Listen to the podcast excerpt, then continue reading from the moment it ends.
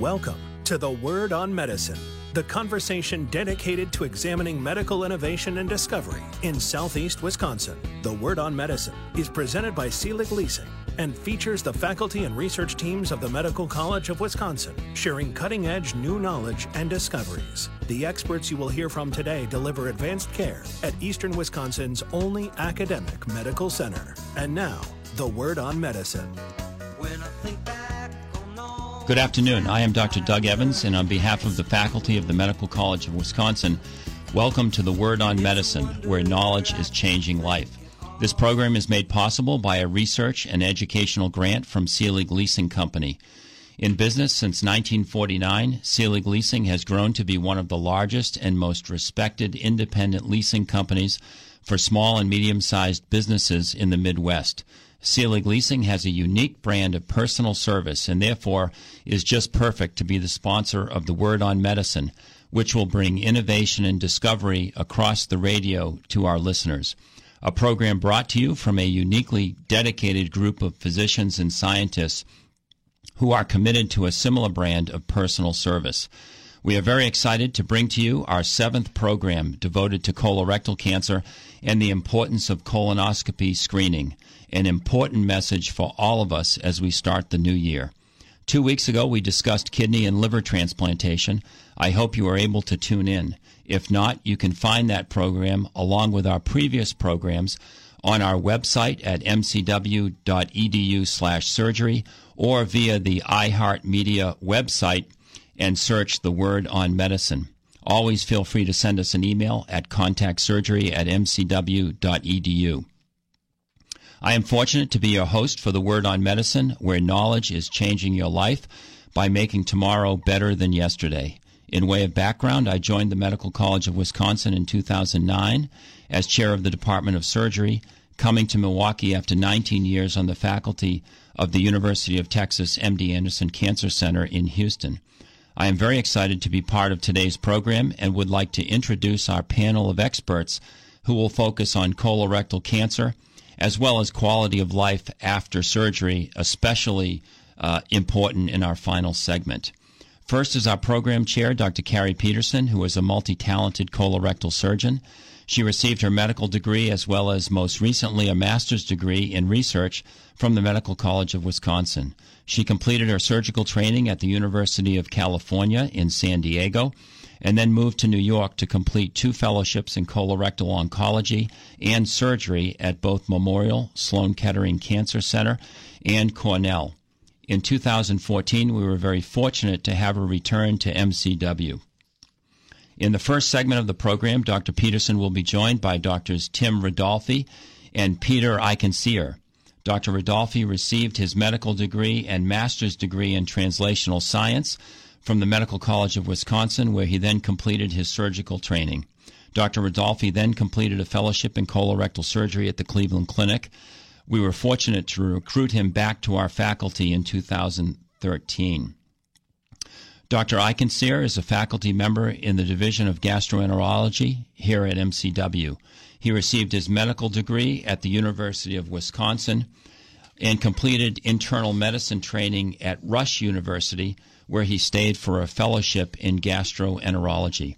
Dr. Eichenseer joined the MCW faculty in 2013.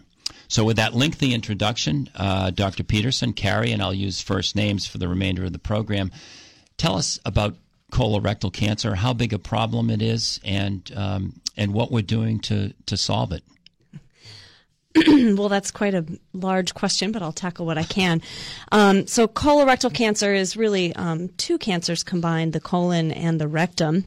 They're both part of the lower GI tract, and we think they develop in the same way, so we tend to lump them together when we talk about them for a lot of different things. Together, colorectal cancer affects about 135,000 people across the United States every year. And unfortunately, about 50,000 people succumb to the disease every year as well. So it's the 4th most common cancer in the United States and unfortunately the 2nd deadliest. And how much of colorectal cancer is preventable? Quite a bit, probably about 90 percent of colon cancer, colorectal cancer, is preventable with screening techniques. Well, that's a great segue to Peter. So, Peter, describe to our listeners who may not know about colonoscopy what it is and when people should consider having a screening colonoscopy. Great, thanks. So, in general, we recommend that the average risk person begin screening colonoscopies at age 50. There are a couple nuances to that recommendation where we do begin sooner, especially if there's a family history of colon cancer, or African Americans, we start screening at age 45. A couple other smaller nuances, we screen a little bit earlier for Crohn's disease and ulcerative colitis as well. When you have a screening colonoscopy, two issues always come up that I know our listeners are going to think about. Number one, they're concerned about having a scope because you can describe this, but basically it's a long telescope that goes up one's bottom to look at the inside of the entire colon. So people are nervous about the pain and discomfort associated with that. And then something that is probably more famous than many famous athletes is the discomfort of the prep the night before. So maybe you can talk about both of those issues and give us the real story. You're correct, and I think probably the better term is infamous bowel prep, because that's the part that patients complain about most. However, although it's the most challenging part, it's probably the most important part, because it's what cleans the colon really well and allows us to get a good look to remove the polyps, and that's the whole reason we're there, to do the procedure. So in general, I'll walk you through a colonoscopy. The day before the colonoscopy, you have a special diet for about 24 hours. You have to stay on clear liquids during that time, and then the night before the procedure is when you take the first half of the bowel prep. And most people can take that the night before, and then they sleep throughout the night, and they have a regular night's sleep. And then the morning of the procedure, they take the second half of their bowel prep. Then we bring you in for the procedure. Can you just describe what a normal prep is? Sure. So the days of the big 4-liter jug that we gave you and drank it the night before and said, good luck, we'll see you tomorrow, those days are kind of gone. We now have improved. I remember those days. We've now improved it quite a bit. So we now do these split-dose, lower-volume bowel preps, where instead of drinking 4 liters, it's usually only 1 to 2 liters of the solution you have to drink. And we split the dose, meaning you take half of it the night before, half of it the morning of. And we found that when you split the dose and give a lower-volume bowel prep, we actually improve the bowel prep itself, and we improve the tolerability. We find that it causes less nausea. Patients are able to get it down easier, and we actually find they like it better because they do get to usually sleep throughout the night. So we've made some progress, but like I said, it's still the part that's probably the most challenging for patients. Sure. And then what happens on the day of the procedure? So the day of the procedure, you check in. We place an IV so we can give you medications, and then through that IV, we give you medications that sedate you, so they get you nice and comfortable, so for the procedure, you don't feel the pain. The procedure itself only takes about 30 to 45 minutes to do. During the procedure, we're taking a really close look, looking for polyps. And if we see polyps, we take them off. And what is a polyp? So a polyp's kind of like a little growth inside your colon. So if your colon is like a road, this is like a little bump. And those bumps are the ones that have a potential, if they're not removed, to turn into cancer. So by removing them, we remove the chance that they would ever turn into colon cancer, and that's why people who get colonoscopies live longer than people who don't, because they get less colon cancer, because we remove these little polyps when they're in a small precancer. Now, do virtually all colon cancers arise from polyps? Yes. So there are a couple of nuances with that as well. There's a traditional cancer sequence, and then there's some hereditary cancers that kind of follow a different sequence. But yes, the thought is that most colon cancers develop from polyps. So if any of our listeners were really religious about getting a colonoscopy whenever their doctor told them to, the likelihood of getting colon or rectal cancer would be what? It's reduced by about 90%, kind of like Dr. Peterson alluded to. By getting routine surveillance colonoscopies when you're supposed to, we reduce your chance of getting colon cancer by upwards of 90%, which is quite remarkable. So just reiterate for our listeners one more time, when should someone get their first colonoscopy, and then how often are they repeated? So in general, we like to hammer home the message that we start at age 50, and if there's no polyps, then we repeat it every 10 years. Now, if we do find the precancerous type of polyps, we generally repeat that in 3 to 5 years, depending on the size and the number of polyps. if there's a family history of colon cancer, that interval usually is 5 years at the longest, just because we like to keep a closer eye on things because you're more prone to develop those precancerous type of polyps with a family history. Sure. Well, that's a perfect segue to Carrie, and then we'll go to Tim. Maybe, Carrie, you and Tim can split the high-risk syndromes that predispose to colon and rectal cancer, and just give a brief review of them. I think we briefly alluded to inflammatory bowel disease. It would be nice to touch on those, as well as some of the other genetic conditions. Right. So the inflammatory bowel disease are ulcerative colitis and Crohn's disease. They're relatively common.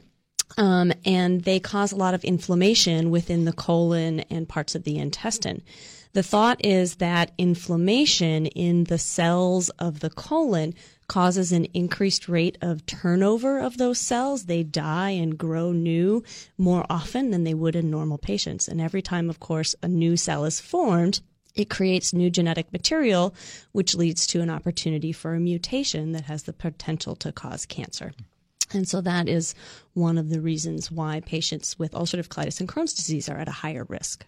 So, Tim, if one of our listeners does not have Crohn's disease or ulcerative colitis, but their aunt or uncle or maybe one of their parents had colon cancer, is that something that should cause a greater level of surveillance? What should a listener do if within their family there clearly is a history of colon or rectal cancer? Yeah, so for patients that have a family history or strong family history of colon and rectal cancer, we do kind of look a little bit more closely at those patients, especially if there's a first-degree relative that has a history of cancer. We usually suggest, as Dr. Eichenseer had said, that those patients get screened at an age 10 years younger than the person that had a diagnosis of colon cancer. So, for instance, if someone's father had a diagnosis of colon cancer at the age of 50, we would recommend those patients get screened at the age of 40. Now, of course, there are some very fancy hereditary-type syndromes that people may have heard of, such as familial adenomatous polyposis, or HNPCC is another, which is an acronym for hereditary non-polyposis colon cancer. And both of those syndromes have a genetic predisposition to them of a specific gene mutation causing the colon and rectal cancers in those patients.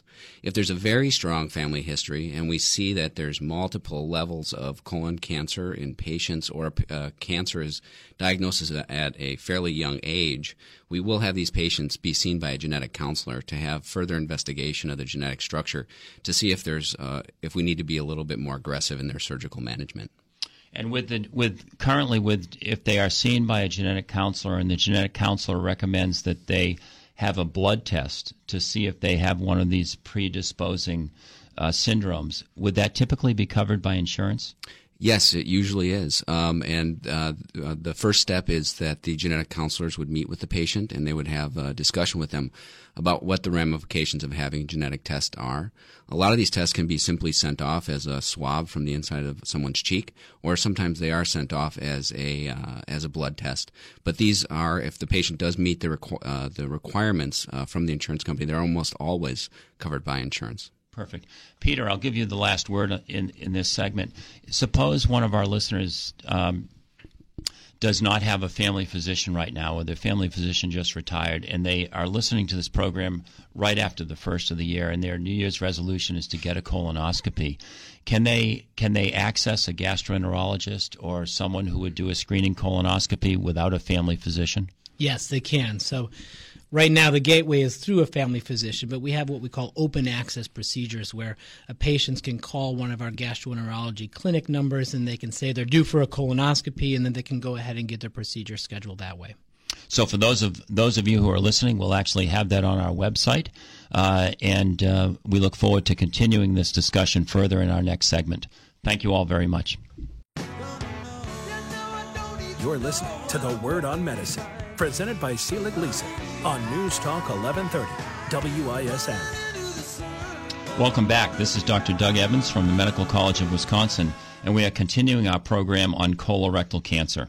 In the second segment of this program, Dr. Ridolfi will return and be joined by Drs. William Hall and James Thomas.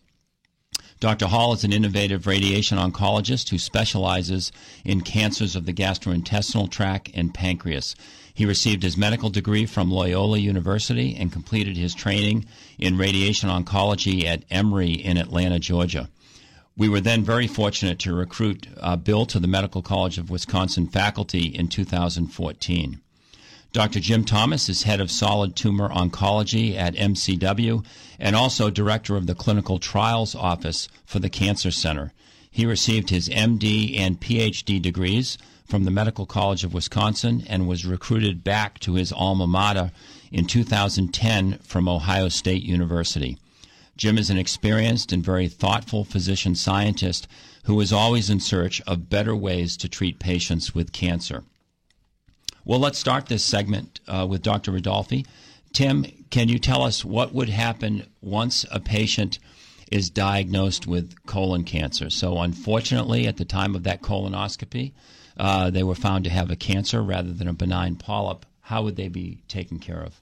Yeah, so usually after the colonoscopy, sometimes the gastroenterologist has a fairly good idea that they may have a colon cancer, but the definitive diagnosis comes from the pathologist, which would be a couple days after the colonoscopy is done. This news is usually delivered to the patient by the primary care physician or the gastroenterologist that performed the procedure, and then the patient is then usually referred to a surgeon. At that point, the patient would come to our office and we would discuss the diagnosis, answer any questions the patient may have, and also initiate a staging workup. And a staging workup really helps us to determine the extent of the cancer and to determine really if the tumor has spread to anywhere else in the body. The staging workup usually includes a CT scan of the chest, abdomen, and pelvis, sometimes an MRI for rectal cancer, potentially a lab test or two. And this really helps us determine what the best approach for treatment for the patient's going to be once that diagnosis of cancer is made. And they call it a staging workup because you're actually trying to determine the stage of the cancer. And virtually every patient we see has heard about cancer staging. And they oftentimes say, Dr. Ridolfi, what stage am I? And can you explain a little bit about the staging system? I know it's fairly complex. Right. So the staging system for every cancer is different, and colon cancer is unique in that, I should back up a bit. The staging system is broken up into three major elements, a part that discusses the tumor itself, a part that describes lymph nodes involved potentially, and a part that describes metastasis. And the three letters that we use for that are the TNM acronym. So in colon cancer, the T part is all based off of how deep the tumor has gone within the colon. It really doesn't matter how large the tumor is, but really how deep it's gone within the colon wall. N refers to if there's any lymph nodes that are positive, and metastasis refers to if there's any spots within the liver or the lung which are the most common sites of metastasis for colon cancer. So it really it can be simplified a little bit in that we really base the treatment off whether the nodes are positive in colon cancer or whether they're negative. And so negative tumors are usually stage 1, and node positive tumors are stage 2 or higher. Great. And what patients would receive surgery first, realizing that in general, and Jim and Bill will comment upon this, in general, the treatment options include surgery, radiation, and chemotherapy. Which patients would get an operation straight away? So the patients that have a diagnosis of colon cancer without any evidence of metastasis to either the lung or the liver, those patients would be ones that would likely undergo a surgery-first approach. Also patients with a rectal cancer that have very non-locally advanced disease, meaning that they don't have a tumor that penetrates the rectal wall deeply or the lymph nodes are not positive, those patients would also undergo a surgery-first approach. Great. Bill, what's the difference between the colon and rectum? We've probably used those two terms a little bit too loosely so far, and then we'll talk a little bit about radiation therapy. Sure. So this is an important point and is oftentimes a little confusing, but the colon and the rectum are both part of the human digestive tract, which is a long system of tubes that starts from the mouth and goes all the way down through the swallowing tube or the esophagus into the stomach, into the small bowels and intestine, and then ends in a long tube that is composed of both the colon and the rectum. The rectum is the portion of that tube that typically is the last portion of it where the stool is stored before it exits the body. There are a couple of different ways that we distinguish between the colon and the rectum. And usually the rectum is the lower portion of the colon and is typically measured over a centimeter, or about approximately 15 to 20 centimeters from the very end of the digestive tract. Another way that we often distinguish between the two is with an internal structure that is known as a peritoneal reflection that kind of drapes over some of the internal organs and intestines in your body. So if someone's having a colonoscopy and obviously the colonoscope is placed into someone's bottom through the anus, the rectum is roughly how long in inches, Tim, would you say? I think a safe bet would be somewhere around 12 inches to a foot in length. So about the first foot or so is the rectum, and the rest then would be the colon. Yeah. So Bill, what is radiation therapy? Virtually everyone has heard the term, but it remains very confusing. And when do you use it for rectal? We can focus mainly on rectal cancer. Sure. So radiation therapy is one of the three common ways that we treat cancer, the two other ones being surgery and chemotherapy. Radiation therapy is invisible X-rays that you don't see or feel, and they come out of a very large machine that we call a linear accelerator. And essentially, we use those X-rays to kill cancer cells. And those X-rays are sent into the body, and they're very similar to X-rays that we use for diagnostic imaging studies, things like CT scans or chest X-rays, but they're much higher energy. And when they enter the body, they deposit ionization or charged particles that move through cells and kill and damage cancer cells. So the idea, as you mentioned, is to kill the cancer cell, and the linear accelerator looks like a large tube that the patient slides into. One of the questions we often get asked is, how long are they in the linear accelerator? Are they in the machine with the beams focused on them? How long does that take? Well, it depends on what we're doing with the radiation beams, but in general, the patient will be lying on the radiation treatment table usually for approximately 10 to 15 minutes. That depends a little bit on the type of radiation that we're giving and the location in the body that we're treating. Sometimes it will be less than that and sometimes more than that. Well, we're going to come back to this in a minute. I'll turn now to Dr. Thomas. Jim, the whole spectrum of chemotherapy and systemic therapy for colon and rectal cancer is such a moving target.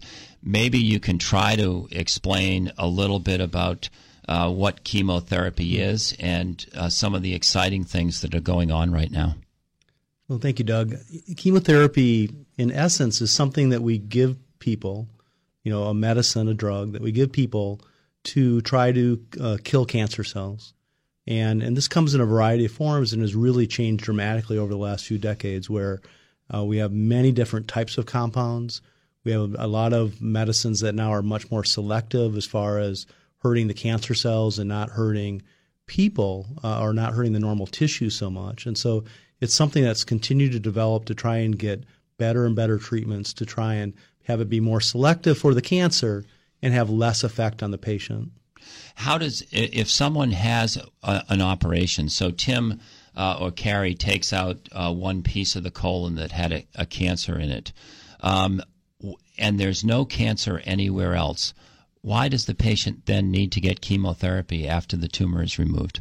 Well, as much as we like to give credit to the surgeons, because the surgery is the most important thing that happens at that time to get the cancer out, but we know that for some people there's a risk that there's some of the cancer cells that have left where it started from and have gotten someplace else in the body. So when the part of the colon comes out with the cancer, there might be some small elements of the cancer that are left behind. And it's important to realize that cancer cells are microscopic. So it takes a lot of cancer cells in one place for the surgeon to be able to see them with their eyes, or for a CAT scan or an MRI to be able to see that on imaging. And so we know that certain patients, based on the stage of their cancer, that there's a risk that they may have some cancer cells left over. And we know that that risk, that we can make that risk less, we can decrease the chance of their cancer coming back. We can do that best right at that time and not wait for it to come back. But sometimes to do chemotherapy after a surgery to make the patient's odds be better and have less chance of that cancer coming back and threatening their life. So basically to decrease the risk that it may come back. Decrease the risk of the cancer coming back, exactly. Tim, how much of the colon can you remove? Can the entire colon come out? What's the truth there? Yeah, so actually there's some diseases that cause us or require us to take out the whole colon and the rectum, and we can at times turn the small intestine into a neorectum and essentially replace the entire structure. But the entire colon can come out. It's not without some bit of changes or some drastic changes to bowel function. Patients in those situations usually will have 6 to 8 bowel movements a day, but the entire colon can be removed if necessary. And if you just remove a piece of the colon, how do you put it back together again? So the fancy term for putting the colon back together is called an anastomosis. And the way we put the two ends of the intestine back together is either with a suture technique, sewing it together, or by using a combination of staplers that fire many rows of very small titanium staples that put the two ends of the colon back together. Great. Well, Dr. Thomas is also really one of the experts in this country on clinical trials. And Jim, I think this is a great opportunity for our listeners to hear from you what a clinical trial is and why it represents really oftentimes a unique opportunity for them to receive treatment. Well, thank you, Doug. I think, as Dr. Peterson said before, in this country we still have 50,000 people that die each year of colorectal cancer, and clearly that's unacceptable. We've gotten a lot better over the years as far as saving more people, curing more people, screening people, and all those advances, all that has come about because of people partaking in clinical trials. And so clinical trials is how we devise tomorrow's treatments today.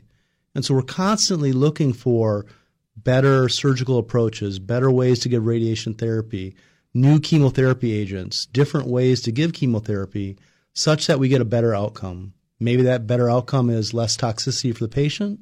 Maybe that better outcome is a less chance of their cancer coming back. And so that's all about clinical trials. And at the medical college, we're committed to bringing those advances forward, to having tomorrow's medicines available today. And our patients are a big part of that. Of them partaking in a clinical trial is important so that 5 years from now and 10 years from now, we'll be doing this job even better than we're doing it today.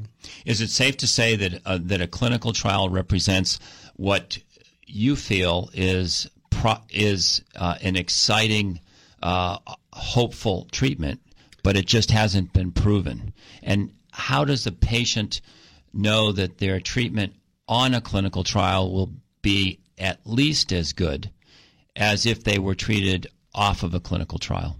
That's a great question. Clinical trials, there's a lot of effort that goes into clinical trials. In cancer, there's virtually no clinical trials that are involving a placebo or a sugar pill. They all involve very effective therapies. And a lot of times we're taking an existing therapy and then we're tweaking it. We're adding something to it. So the patients on the clinical trial are getting the standard therapy, which we know is effective, and then we're adding something new and exciting on top of that to see if we can make it even work better. And so the studies have shown that participating in a clinical trial delivers the best outcomes. And we think it's very important to these exciting new developments, all the great science that's going on. There's a lot of promising, hopeful things out there. And that's where clinical trials come in, is that's how you get access to the most promising, hopeful new developments that are coming along. Thanks so much. It's a great opportunity to have Dr. Thomas with us. I'll give you the final word on our last question of this segment. Why are some chemotherapy drugs given orally, and why do others need to be given intravenously? Very confusing oftentimes for patients. Yeah, I think it is confusing. And really, It has to do with the chemistry of the compound. There are some medicines that just do not survive the GI tract. If you took them orally, they would break down or they would not get absorbed. And so there's some medicines that we have to give intravenously to give it into the circulation directly. A lot of the new medicines, however, have been developed that they can be pills. So roughly about half of the new medicines that have come along in the last several years to fight cancer have been actually targeted medicines that represent pills rather than IV chemo. And a lot of times that side effect profile can be better for those targeted therapies. Fantastic. Well, thank you all so much. We'll be back with our final segment after a short break. You're listening to The Word on Medicine. If you'd like more information about something you heard today, call 414-805-3666. Now, here's more of The Word on Medicine on News Talk 1130 WISN. You are listening to The Word on Medicine, where the faculty of the Medical College of Wisconsin are making tomorrow better than yesterday. In our final segment of the show, Drs. Peterson and Thomas will be joined by Janice Irby and two of our patients. Janice is a certified wound ostomy nurse with extensive experience in caring for patients with complex wounds, ileostomies, and colostomies, and she'll talk about that in a minute. We also are very lucky to have two patients join us today, Susan Luther and Clarence Bias. Susan was diagnosed with colon cancer in late 2016 at the age of 48 and underwent surgery followed by chemotherapy. Clarence was diagnosed with rectal cancer that required chemotherapy and radiation therapy before surgery, and at the time of operation, he did require a permanent colostomy that he'll talk about in a moment. Janice, maybe we can start with you, and you can explain to our listeners what a colostomy and an ileostomy, what are those terms and what do they mean? Well, an ostomy is an opening into a space. So an ileostomy is opening into the ileum, which is the end of the small intestine, and a colostomy is an opening into the colon. So the reason someone with colorectal cancer may get an ileostomy is before surgery, the surgeon would develop a plan with the patient. If the tumor is a little bit closer to the rectal area or in the rectum where they're concerned that about healing after surgery, they may give a person a temporary ileostomy to allow time for that area to heal prior to closing them and closing up the intestinal tract. So basically, if they hook up the colon and the rectum close to the anus, down really low, where it's a little bit more difficult, they may give the patient a temporary ileostomy? Correct.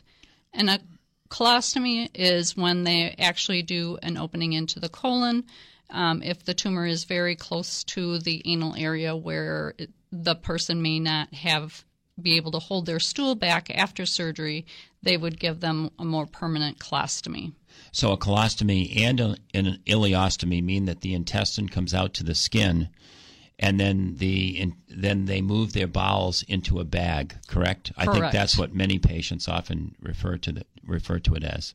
Correct. And what is important about caring for those ostomies? Why are we lucky enough to have people like you? Why is this a job? Well, what it ends up being important is actually matching their pouching system up to their abdomen.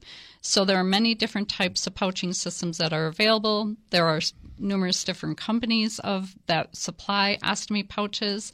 So depending on what their output is, what the contours of the abdomen are, it's very important to be able to match up the pouching system to the belly. If we do it right, people can continue to do what they normally do before surgery and feel great after surgery and have great function, and we definitely want that for patients. Sure. Susan, can you tell us your story, perhaps from the time of the colonoscopy and how the results of the colonoscopy were conveyed to you, and then a little bit about the surgery?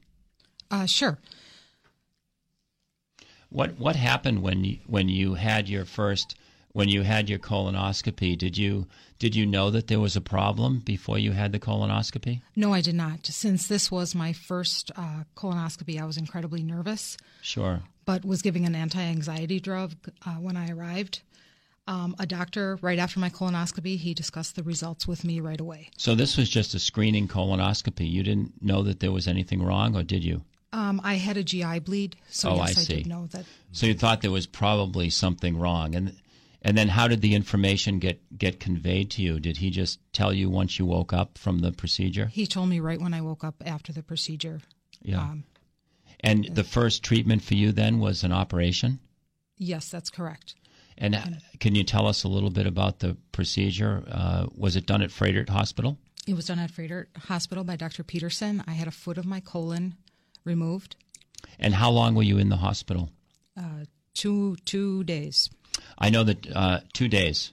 I know that Dr. Peterson is one of the world's experts on all of these different techniques to have people recover from surgery with minimal pain. And do you remember any of the things that she did? And then we'll let her maybe talk a little bit about that. The surgery for me was the easiest part. It was a breeze. Wow. I got out of the hospital a day early. I had a little bit of abdominal pain, but the surgery was not an issue at all. And was your incision, was it done laparoscopically or open? Laparoscopically. So how many little incisions do you have on your tummy? One on my belly button and three other very small incisions. Carrie, maybe you can talk a little bit about two things for our listeners. Number one, what part of the colon did you remove? And then a subject that's of great interest to you is all of these enhanced recovery techniques to minimize pain, enhance the patient's experience in the hospital. Right, absolutely.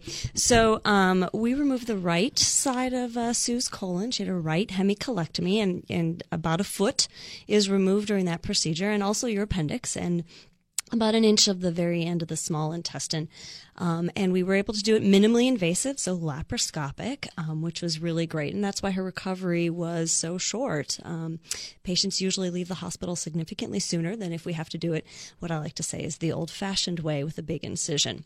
The other minimally invasive strategy is, of course, robotic surgery, which is becoming much more popular now. So they're both quite an advantage for patients in the recovery standpoint. So does this, Susan, did you have a tube in your nose, a so-called nasogastric tube, or when you woke up, you were just looking pretty much just like you look today? That's correct, yes. Yeah. Yeah, I did not have a tube in my nose. And when were you allowed to have liquids and food? That night I was. Oh, wow. Great. So 2 days in the hospital. Well, yeah, thank you. I was up walking around not too much long after the surgery. And then, Carrie, I know that Sue was given chemotherapy afterwards. Why was it recommended that she have chemotherapy? So, unfortunately, the tumor had spread to the lymph nodes that surrounded her colon. So the first place that cancer can go when it leaves the wall of the colon is the lymph nodes next to the colon. And we remove those as part of a surgical procedure. So they were removed with her surgery, and they get looked at under the microscope by the pathologist. And they issued a report, took about a week for that to come back, that showed that the tumor had spread to those lymph nodes. And that is what Dr. Thomas was talking about earlier, one of the things that we think indicates a higher chance that tumors can come back. So Sue, is your chemotherapy over with now? Yes, it is. It's all over with. And how often do you go back to see your doctors now? Right now I am going every 3 months for follow-up. Okay. And the chemotherapy ended how long ago? About 6 months ago. Okay. So, Carrie, when will that interval of time stretch out a bit more? After two years, then we start stretching out the time period from a 3 months follow-up to 6 months follow-up. Great. Well, thank you. Yeah. Clarence, tell us your story. So you required both chemotherapy and radiation first. What was unique about your rectal cancer that required that? Well, my rectal cancer was pretty big, and they did chemo and radiation to help shrink it before surgery. And did you know how did you find out that you had rectal cancer? Well, I was sick, and it was almost like a cold I couldn't get rid of. Hmm. And I said, I better go to the doctor. And when I had my colon checked out, and he started making appointments right away. He knew right off the top that something was wrong. And did you have blood in your Yes, stools? I did. Mm-hmm. You did? Mm-hmm. And so when you started off on the chemotherapy and radiation, were they both given together? Yes, they were. I would do the chemo one time and then the radiation later. Not on the same time, but later on during the week. Okay. Uh-huh. And we're lucky enough to have your medical oncologist here, Dr. Thomas. Jim, maybe you can tell us, did Clarence get both of them together, or was there a period of chemotherapy first for him? Right. So, Clarence's, we wanted to get as much shrinkage as possible so that he would have a good surgical outcome and we could get all the cancer. And so we did some chemotherapy to shrink it down. And then always when we do radiation, we do a little bit of mild chemotherapy with the radiation that makes the radiation work better and can contribute to that shrinkage. And so that was the goal, was to get as much shrinkage as possible so that when Dr. Peterson came in, that the surgery would go as well as it could be expected. Sure. So, Clarence, during your radiation and chemotherapy, sometimes patients have some nausea. They lose their appetite a little bit. How did you handle all that? In stride. You will lose your appetite a little bit. You will get a little nausea. And you just have to keep moving on. Sure. It's not going to be easy. I also had chemo and radiation after the surgery. So I went through the whole process all over again after surgery. Yeah. How did you manage? One of the things that patients struggle with sometimes is just getting to the medical center every week, or how often did you have to come to Frederick Hospital and the cancer center, and who did you call on? Friends, family? I mean, how did you amass? How did you amass, if you will, Clarence Team One to help you with this? Team One was my sister right here and her husband, and the public transportation, MTM. There's a lot of different outlooks you can get to get to the hospital. First of all, if you try your friends and family, and they're going to be the closest one to you and give you the most support. And that's really what you really need, as much support you can get. Carrie, mm-hmm. What was unique about Clarence's operation that required a colostomy? So he had a very distal rectal cancer that was involving the muscles of the anal sphincter. So this is the muscle that helps you control your bowel functions, the one that you could squeeze and relax when you want to go to the bathroom and have a bowel movement. So unfortunately, we certainly don't want to cut through the tumor and save the muscles and leave tumor behind. So many times when this situation happens, we have to take those muscles out as part of removing the tumor. And of course, when we remove the muscles, then patients can't control their bowel movements, which means we give them a colostomy so that they can Sure. have bowel movements and be functional and do the things that they used to do. We tried to shrink his tumor as much as possible in order to see if we could get an operation where we wouldn't have to take those muscles, but unfortunately his tumor did not shrink away. So Sure. Clarence, how long did it take you to get used to the colostomy? And is there anything that that you're not able to do having a colostomy that impacts your life at all? Basically, my life is about the same, except I don't lift. I just don't lift. Sure. You do what your body allows you to do. And you don't lift because you would get some outpouching and some pressure there? Well, there's pressure, and I have no stomach muscles. So I keep from lifting, and that's not only from the surgery, but other surgeries Sure. combined. And then how often do you have to care for your colostomy? How big an impact with respect to time and activities? I mean, you've obviously gotten used to this. My activity is basically the same. Once you get used to the ostomy, they have a time schedule of their own. And a lot of patients just have to get used to that time schedule. Mine's 2 o'clock in the morning. And so So you have to empty your bag then at 2 o'clock in the morning? When I get up about 3:30, oh yeah, most definitely. Okay. Uh-huh. But besides, during the day, I can go about my day like nothing's going on. Yeah. So, Janice, is this fairly typical? I mean, most people adapt to a colostomy quite easily. And I mean, I don't want to give an over optimistic view for those people who are dealing with colon and rectal cancer right now, but obviously Clarence manages this quite easily. I think definitely in the long term, I usually tell people it takes about a year, and it doesn't mean that year is going to be, you know, a struggle. You'll have some ups, you'll have some downs, but certainly within a year, most people are well, you know, back to work, usually within 6-week period after surgery, then they are back to work, and it's a transition to do all those things during the year that they've did before. Now they're doing them with ostomy. So in the summertime, they may be going to the pool and going swimming. Well, they didn't do that last summer. Now it's a new transition. So that transition to really feel completely more normal again, I tell people to take about a year. But sure.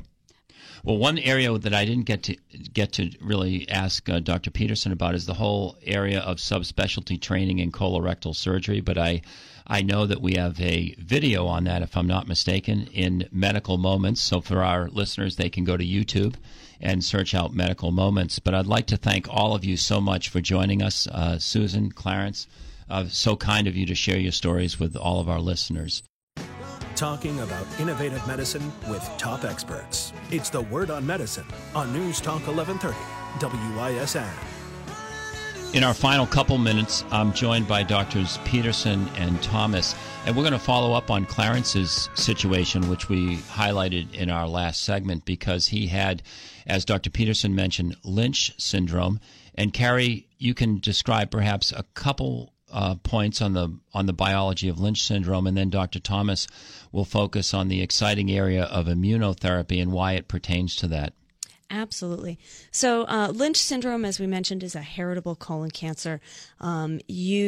When you have this gene, it causes mutations in a specific portion of your genome and a specific gene that helps you repair DNA. So when that gene is dysfunctional and that protein is dysfunctional, you produce something called microsatellite instability, so areas of abnormalities and mutations within your genome. And that's one of the things that we test for when we look for Lynch syndrome. Perfect. Jim, I'm sure many of our listeners have heard of immunotherapy. Why would this HNPCC or Lynch syndrome be susceptible to immunotherapy? So, yeah, immunotherapy is really one of the hottest areas in cancer medicine right now.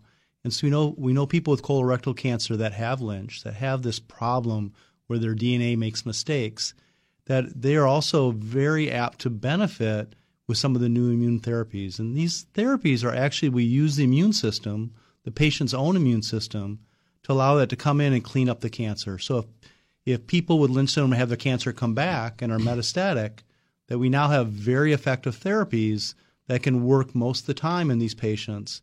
And really, it's not your traditional chemotherapy. It's using your own immune system to fight the cancer. And I'm sure there'll be more of this to come in the future, one of the revolutions in cancer care. And this is what clinical trials brings us, is these exciting new developments. And every year there's new things that come out, and immune therapy is one of those things that's very hot right now. And we're just beginning to explore in different cancers is how we can use the immune system to help us fight cancer. So exciting. Well, thank you all for listening to our program today, and please join us in 2 weeks when we return with a unique program devoted to some of the complex conditions which can occur in babies and children. I would like to thank all of you again for listening to today's show, and especially acknowledge Selig Leasing Company and their management team for supporting this program, as well as Jerry Bott and Christine Butt at WISN and iHeartMedia, and our producer, Dave Michaels. I would also like to thank Mara Lord, Anna Carlson, and our program committee led by Dr. Rana Higgins. We hope you can join us in 2 weeks, and please visit our website, mcw.edu/surgery, for more information on this or any other program. If you have additional questions, send us an email at contactsurgery@mcw.edu.